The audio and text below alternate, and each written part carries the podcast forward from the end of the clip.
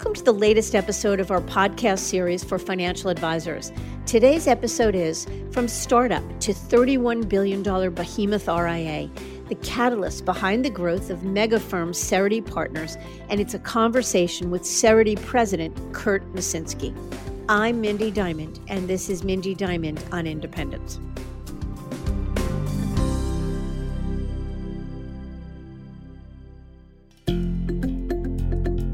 This podcast is available on our website, diamond consultants.com, as well as Apple Podcasts and other major podcast platforms.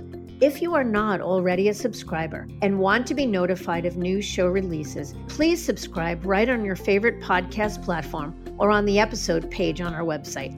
For Apple Podcast users, I'd be grateful if you'd give the show a review. Your input helps us to make the series better and alerts other advisors like you who may find the content to be relevant.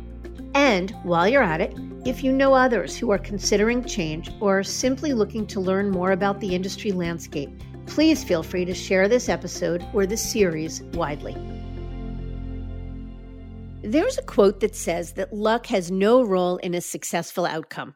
But for Kurt Miscinski, his meeting with entrepreneur and CEO of Emigrant Savings, Howard Milstein, could possibly be called serendipitous because at that time, Kurt was considering leaving his management role at Deutsche Bank, and Howard was looking to make long term strategic investments in the wealth management space. As a high profile executive at Deutsche Bank, Kurt certainly had options, but he instead saw the early promise of the RIA and multifamily office model. So in 2009, HPM Partners was born, a firm starting from zero assets and with the backing of investor Howard Milstein. After growing from zero to $9 billion in a decade, private equity firm Lightyear Capital purchased a 50% stake in HPM Partners from Emigrant Bank in January of 2018. A year later, they changed the name of the firm to Cerity Partners. And today, Cerity manages over 31 billion in assets. Yet behind it all was Kurt's strategic vision to build a sustainable business and attract the most talented people and create a firm operated like a private wealth bank, but with full access to the market so that clients could be served without conflict or limitation. Kurt shares his story with Louis Diamond, starting with the early stages of HPM through Cerity today. They discuss how Cerity competes with other large firms and their key advantages – Plus, he shares his advice for other RIAs who are considering their firm's growth. So let's get to it.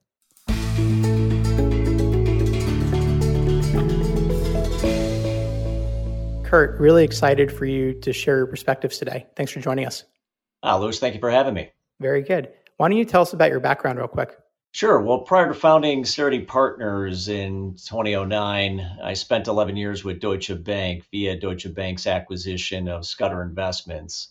I started my career as a financial advisor, working mostly with corporate executives and business owners.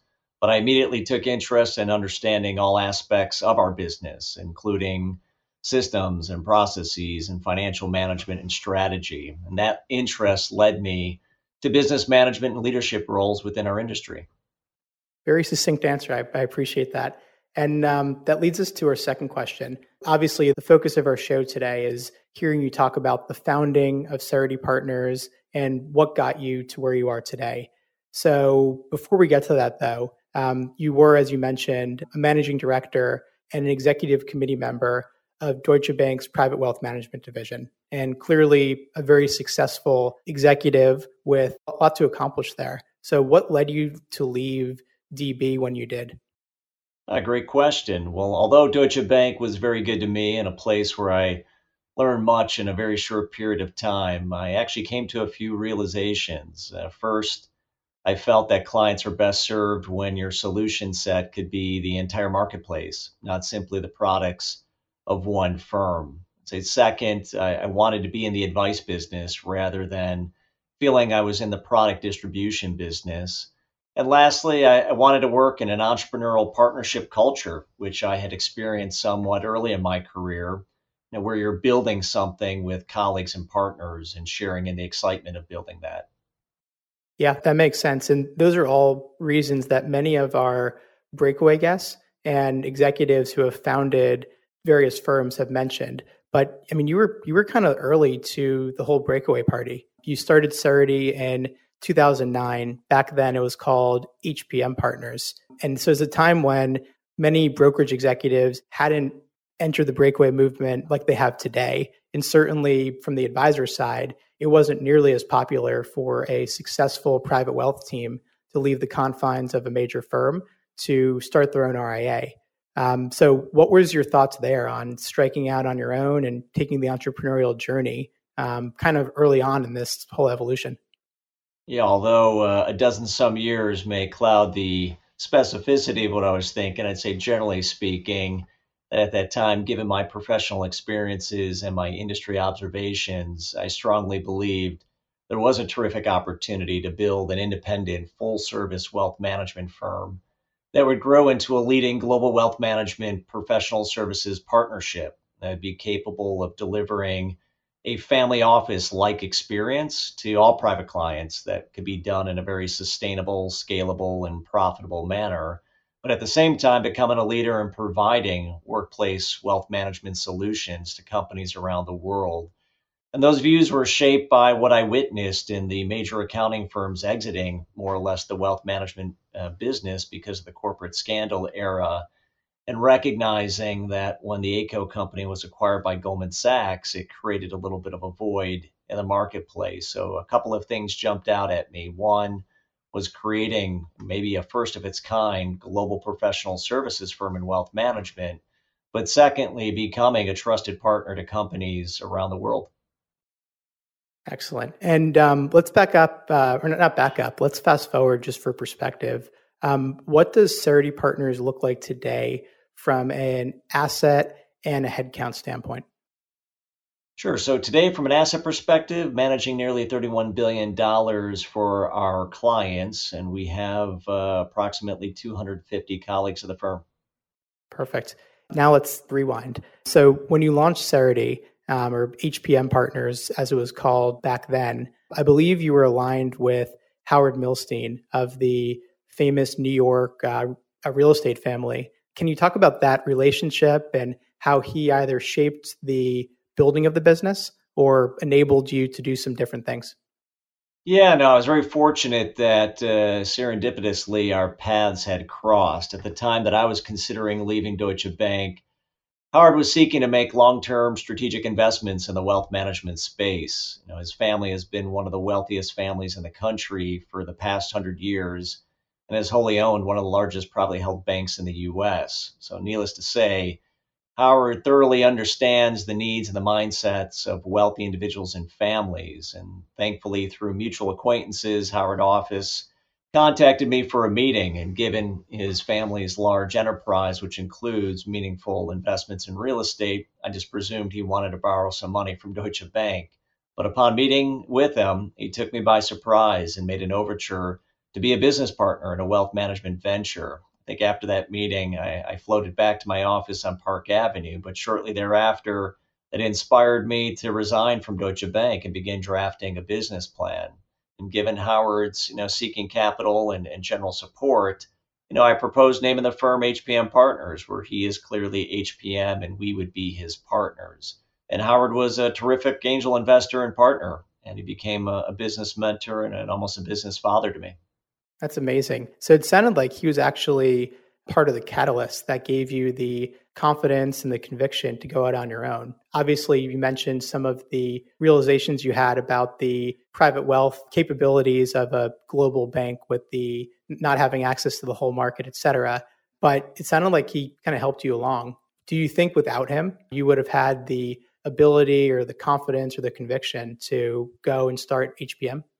I would say definitively I wouldn't have the confidence to be as bold in my thinking as I was at the time. You know, someone of Howard's background, education, accomplishments, let alone substantial wealth, did fortify my confidence that this could be a venture that would be very successful and that his association with it would lend instant credibility because if someone of his stature was involved with such a business, it would give prospective clients the confidence that we did something that was very good. And it's interesting too, because many of our listeners when they're considering breaking away and either founding their own RIA or joining a firm, they're likely bringing a base of clients and portable revenue with them from day one. You kind of want the reverse. It's kind of the old field of dreams. If you build it, they may come. So, two questions there. One, how did you even value the business and bringing Howard in if there really wasn't much in the way of assets? And second, how did it feel building a firm from scratch versus having either a platform that you acquired um, day one or having some sort of base to, to grow off of? Yeah, great questions. I would say probably a bit of a throwback model in terms of how we started our business. It truly started with a vision and a strategy for what could be a sustainable, perpetual business. And often in our industry, you know, businesses are not founded that way. Businesses are founded in a very scrappy way of, as you noted, Louis, individuals saying, hey, there's a better way to do this. Might I put up a shingle and have a sole proprietorship? And maybe that grows into something bigger where, you know, our day one, we concurrently opened offices in three locations, you know, to contrast what often is done. And I would say having the capital means to bring that vision to life was our experience of, of how we were capable of attracting really talented people that wanted to make sure that if they were going to make a change in their career and leave something that was incredibly stable to them, it would be because they were not running away from something, but running to something. And that something would have been well you know, supported in capital as well as leadership. And I think all those ingredients came together very nicely and enabled us to grow very quickly as a firm. I, I want to say within our first 12 months, we went from startup, you know, to over a billion and a half of, of AUM because we had a number of talented people, you know, believing in the long-term vision of what we were going to build together. So, how did you assemble this eventual group of partners? Was the strategy to acquire businesses? Was it more to recruit, or maybe it was more to to groom folks? What was the strategy day one? The strategy state day one was to be able to deliver our value proposition of having a full service wealth management firm. And so, if you're going to be in the business of delivering estate, financial, tax planning, tax preparation, investment advisory services, you needed a breadth and depth of, of expertise to do that. You know, colleagues who come from backgrounds as former, you know, trust and estate planning attorneys, financial planners, tax advisors, investment professionals so the strategy, you know, day one was recruiting talented people that would want to be part of this effort. Uh, day one, the strategy wasn't how do we roll things up with M&A, but how do we simply, you know, put a team on the field that is very capable of providing these services. And for many of us, including myself, there were clients we had worked with that wanted to be part of that and immediately decided to become clients of our firm. But we also you know, had a very good timing, you know, at, at, our back here. We launched our firm in the middle of 2009 at the absolute bottom of the last major financial recession. Needless to say, we didn't anticipate a 12 year bull market after we would launch, but the timing was very good. Being an independent business, being supported by someone of, of Howard's stature, you know, having the resources to deliver all of the service we were claiming we were capable of delivering all really served us well and it allowed us to build meaningful momentum in our first one two three years of operation where we were able to go from a startup you know to a business that was squarely stable and, and cash flow strong it's, it's really interesting because many advisors grapple with taking an investor at the jump if they're going to start the business. Of course, taking on an investor de risks a potential transition and having some capital to grow the business. But many will come back to the fact that if I'm going to start this and do it on my own, I want to own 100% of the business and I want to completely control my own destiny. So it, it sounds like you took the opposite approach and you leveraged the strategic thinking and the expertise and the credibility of a major investor and used that money to hire presumably pretty expensive folks who can provide these types of services. Yeah, absolutely. I think the mindset was a little different because I had professional experiences being at partnerships. Uh, my DNA is around partnerships. So the thought of building something with other partners was just more attractive to me. And therefore, the goal was just simply build a bigger pie. Having a smaller percent of something much larger could be equally, if not more rewarding than simply owning 100% of something that may be much smaller. And so that was the mindset from day one. So I didn't have an ego around, hey, this is Kurt's business or this is I'm going to own 100% and convince others to come work here was how do we create a partnership that could be perpetual? How do you create a business that is bigger than any one person at the firm? How do you create a business that one day could be a global leader? And that was always the vision of our firm to grow into a global professional services firm and to be a leader in what we do. And so that mindset goes well beyond trying to hold on to all the ownership because if that were the case, if you're not independently wealthy yourself, would probably be very challenged in, in our marketplace to grow a business and, and allow it to thrive. That's a great segue. So I know in um, in speaking with you frequently, you often use the term colleague instead of employee to refer to individuals within your firm. And I know it's also a culture, as you just mentioned, of partnership, and that there's a pretty unique compensation structure that you have in place. Um, if you're comfortable, can you share a little bit about your thinking around how advisors and employees become partners and high level um, how you think about compensation for those individuals? Yeah, sure, absolutely, Louis. I, I, would first start by saying words matter and they're important to us, and I appreciate you referencing that. So, for example, we're a firm, we're not a platform. We don't reference ourselves as a company, organization, a firm. As you said, we don't feel we have employees, we have colleagues and partners. We have clients rather than having cases, you know, or other deals or terminology. And so these words are very important culturally to us of how we build. But since we think of ourselves as this thriving partnership, partners you know, need to fairly share in the success of the firm, both the cash flows of the firm as well as the equity of the firm. So we target, you know, a percentage of our firm's revenue to create cash flow pools that get allocated to the partners of the firm. And that enables them to think and act like true business owners and partners of the firm and empowers them to use their allocation of the firm's cash flow to share with other colleagues with whom they wish to work to develop and serve clients, but also to make sure they have the other colleagues they need around them to do the things that are required to be successful in our business. And by empowering them to do that, we feel it's just a much more rewarding profession. Uh, because if you're partners, partners have the ability to to think and act like a business owner.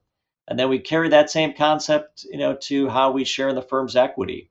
Everything we do in our firm is based on meritocracy.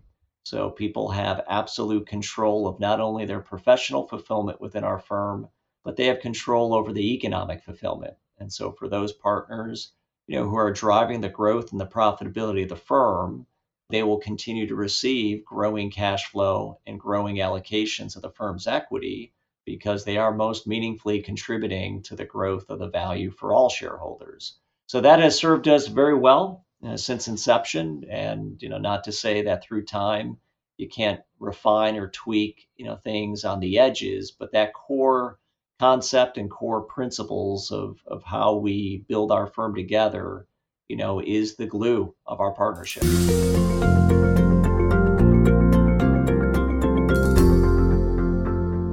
Yeah, and I think it, again, it comes back to what you said about wanting to have a smaller piece of a much more valuable pie rather than clinging to every every decile of, of equity possible. Um, and it's it's really interesting to hear your viewpoint on it because many RIAs they'll just have a high payout, but a founder, a group of founders owns all the equity. Others, like we've had Rush Benton from CAPTRUST on here, everyone in the firm, including the receptionist, is an equity owner. And it's not that there's one right or wrong way. It goes more to what an advisor or a, a firm who's looking to sell is seeking. In your case, a partner, and it defines your culture clearly. Yeah, we very much share those those principles, and you know, very much resonates to me with what you said. You know, Rush had shared with his firm. Perfect. So earlier you mentioned the multiple lines of business that Cerity has. I would call it family office services at its core. So things like tax preparation, obviously financial planning and asset management, estate planning, et cetera.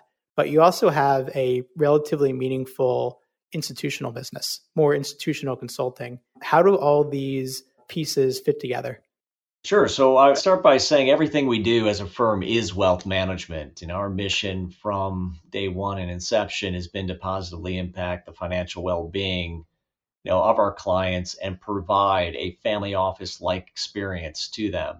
So accordingly, we need a breadth of capabilities to deliver that value proposition. And among those things is estate financial and tax planning and tax preparation we do a fair amount of personal financial administration for our clients and, of course, investment management. But by having those capabilities, we're able to bring those areas of expertise together and to deliver a very powerful workplace wealth management solution for leaders of companies who have a fair amount of complexity in how they're creating their own wealth with compensation and incentive equity programs and broader benefit plans that companies are putting in place for them. So we've become experts. Many of us here at the firm have started our careers at big public accounting firms, or for example, the Ayco company, where we were trained, you know, in, in a great deal of precision of how to understand those issues and render quality advice. So you know, these executives and leaders could take most advantage of what a company is putting in place for them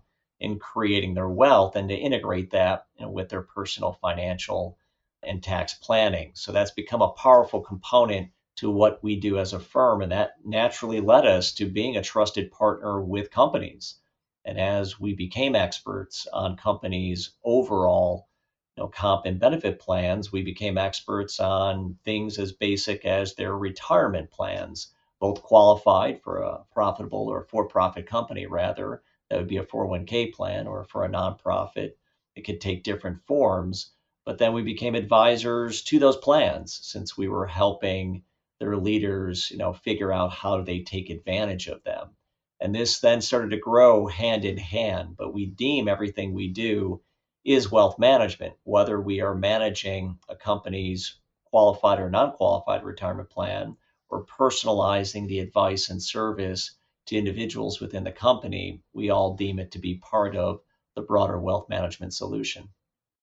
And it sounds like, too, from day one, you've known who your core client is, and everything you've built around it is in support of either providing more comprehensive services to this corporate executive clientele or to expand your, your roster of executive clients.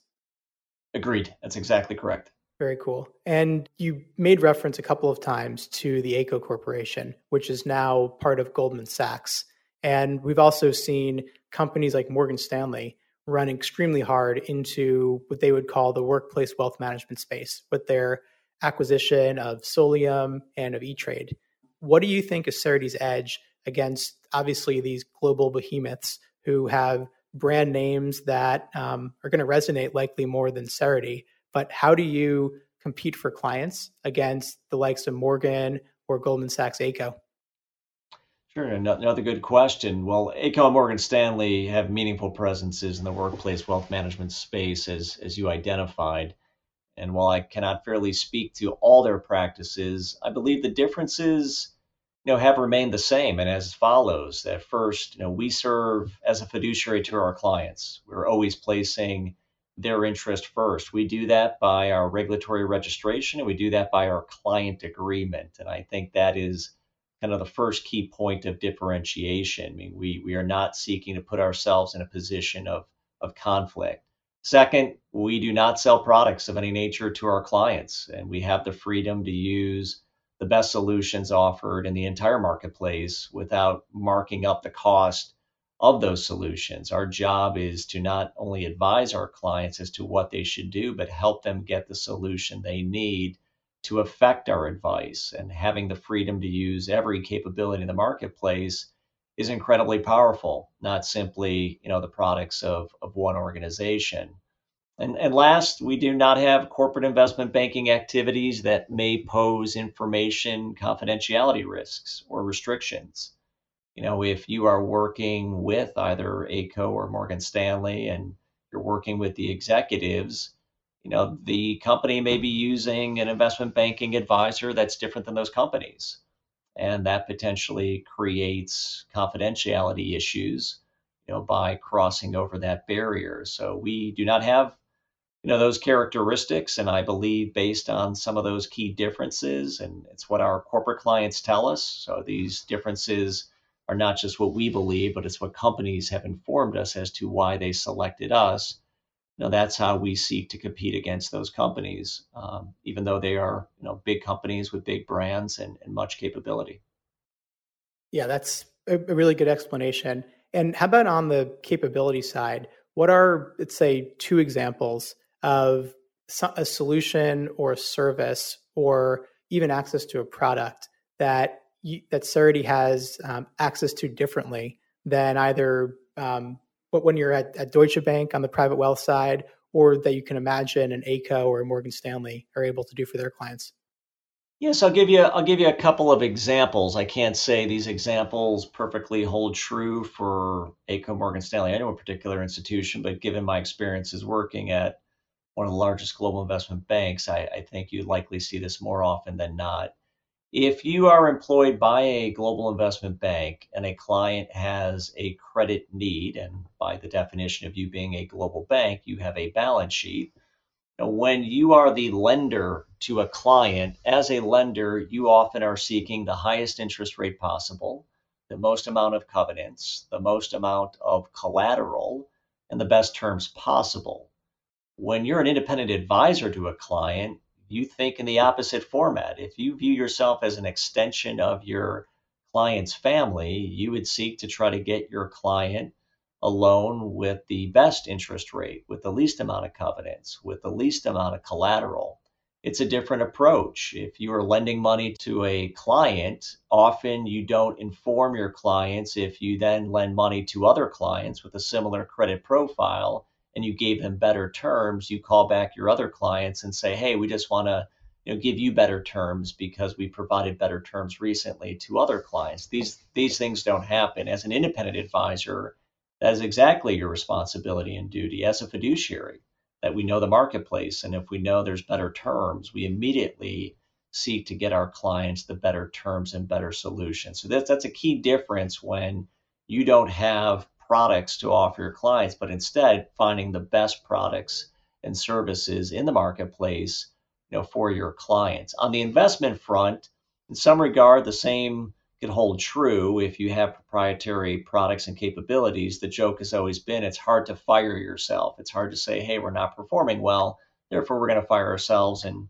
let you seek investment management elsewhere.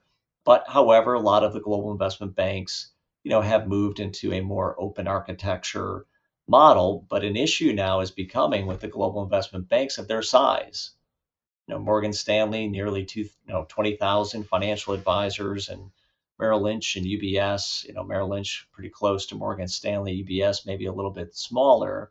I share those as examples because when they seek to find in third party investment manager solutions, in many cases, for boutique or niche managers or, or terrific alternative investment managers, they may not be seeking to raise billions of dollars of assets. They may want to simply raise something smaller and therefore becomes challenging going to those institutions because those institutions, if they get access to something, want it available for everyone. And if they don't want it available to everyone, then how does that work with their clients? How do they only provide access to unique things to only certain clients, but not all their clients. So being a firm that is more nimble and being a firm that it does not need to play to a, a low common denominator allows independent firms much greater flexibility and latitude and often better access to solutions you know for clients because not being encumbered by having to figure out how does this solution you know, benefit 100,000 plus clients. So when you put all that together, you know, independent wealth management firms can compete very effectively against big global investment banks for these reasons. That's one of the clearer and better explanations of shopping the street or true open architecture that I've heard. So I very much appreciate that. Oh, thank you. Let's pivot to Cerity's inorganic growth. So, mergers and acquisitions has been a major avenue um, for Cerity, having announced, I don't even know the number, but some very impressive transactions, such as a $3 billion merger with EMM Wealth in New York and a $1.1 billion merger with Bainco in Boston. Can you talk about your motivation for M&A and how it might be similar or different from some of the other acquirers that are in the marketplace right now? Sure. Well, we've we've used mergers as an effective means of deepening our expertise, uh, expanding our geographic presence, and enhancing our capacity for organic growth. As I said earlier in this discussion, you know, words are very important to us. We never view we acquire anyone, colleagues or clients. We merge. And by coming together, we create a better partnership. Always felt that we've been better as a firm with our new colleagues than without them. And so that's very important for cultural integration and making sure we're going to build one strong, unified firm. We are not a loose confederacy of colleagues. We don't deem we're a roll up business, a consolidator, or an aggregator. These are terms that I often try to say we, we, are not those things. And uh, although I cannot, you know, fairly comment on the strategies of other active acquirers, I suspect some of them are proud aggregators and consolidators and are, you know, simply seeking the scale. We want to be this one strong, unified partnership. And if you look at leaders of other professional services areas such as accounting firms, be it a Deloitte or Price Waterhouse or KPMG or Ernst & Young, or management consulting firms like uh, McKinsey, Bain, Boston Consulting. or the big global law firms, you know, you put like a Cravath or Skadden Arps as, you know, premier law firms, you know, these are firms no one would ever say, Are you a consolidator? Are you an aggregator? Are you rolling up? But if you take a look at the histories of many of those firms I just mentioned, you know, it's 100, 150 or 150 year plus histories of a number of mergers. And those mergers have lent well, you know, to those professional services firms expanding their presence and deepening their expertise and having capacity for organic growth. And we view mergers as our way of also doing that. Yep, another enlightening answer. How about on the topic of external investors? We've talked about the initial partnership with Howard Milstein and relatively recently with private equity giant Lightyear Capital. How do you view private equity as a catalyst for your business? and what was the thinking behind moving from one investor to another versus maybe taking the company fully fully out of an investor's hands or even going public yeah sure well i first start by saying just external capital always viewed external capital as helped us accelerate our vision and strategy you know in, in just 10 years we went from startup to one of the largest independent wealth management firms in the country having capital resources to do that is ultimately what enables you to do that in that kind of short time frame.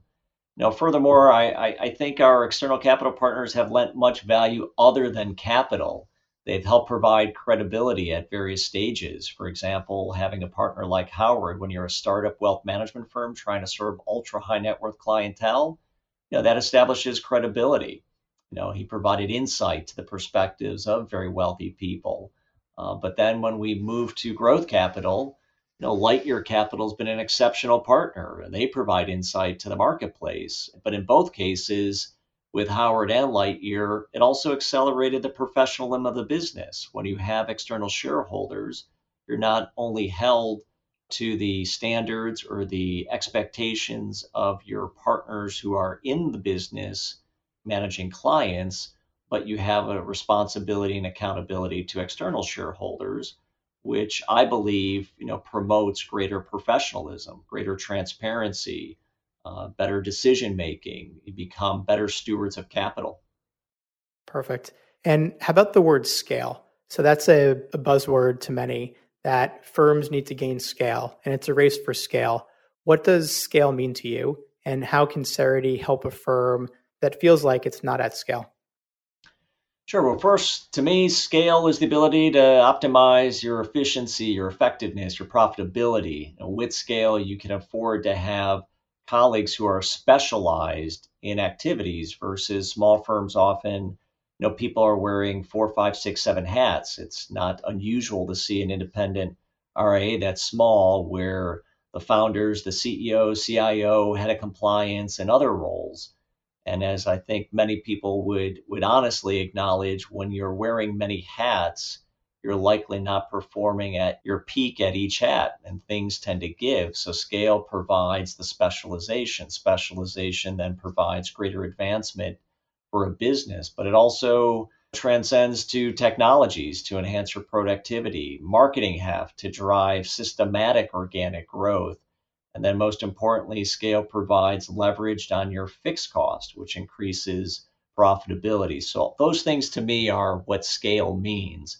Now, we are able to help bring that to new colleagues because many times colleagues join us, whether it's through a merger or simply they joined us because they left another firm and, and wanted to be a, a partner or colleague of our firm, that we're able to have them focus on the things that they love and that they excel at, often being great client advisors. Furthermore, we have the resources to help accelerate organic growth. Know, we believe that being a great firm means colleagues don't feel that they're on an island and that if they can't figure out how to you know solely source the next client opportunity they can't grow. And so we have many ways in which we as a firm invest to create prospective client opportunities for our colleagues throughout the firm. It's things as basic as custodial referral programs to having regional and national partnerships with other firms that don't do what we do. We don't do what they do but they like what we could do for their clientele. We're increasingly investing in our direct and digital you know, marketing efforts, which are sourcing new business opportunities. And what this is enabling us to do is to provide growth opportunities for all of our colleagues. So our, our motto is leave no one behind. You know, let high tide raise all ships here in the firm. But the goal is to help everyone achieve their optimal, you know, professional fulfillment. And, and that will include being able to serve more clients and being able to create a better personal wealth creation event for themselves. Outstanding. And how about on the topic of valuations? From where I sit, it, it seems like valuations are on the rise.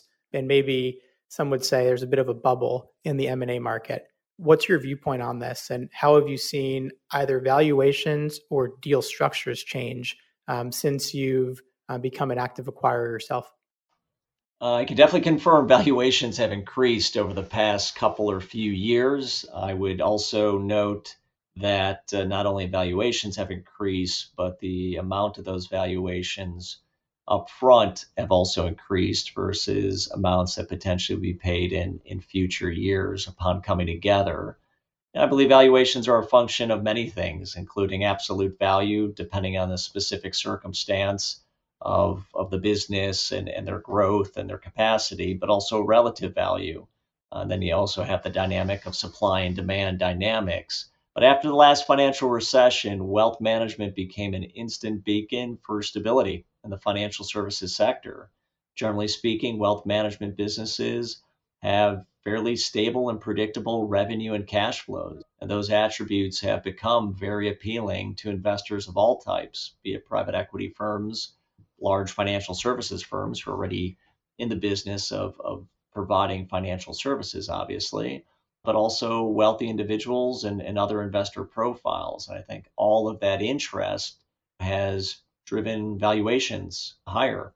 I suspect those valuations will, will stay here for some bit of time, but until there's other relative value opportunities that can provide that same level of predictable, stable revenue and cash flows, I think valuations will remain high. Do you think it's justified? Well, justify is the eye of the beholder, but it depends on the specific firm. If you're meeting with a firm who has had explosive organic growth and there doesn't appear to be anything slowing down that organic growth, they could be, you know, very, uh, very fairly evaluated at a at a higher valuation. You know, if you are meeting with a firm that has had very modest growth or maybe even net outflows, you know, higher valuations are, are not justified. There's other dynamics outside of growth rates, but growth rates are generally one of the key drivers of value because you'll be willing to invest you know more in a business that is going to generate you know more economic potential than one that doesn't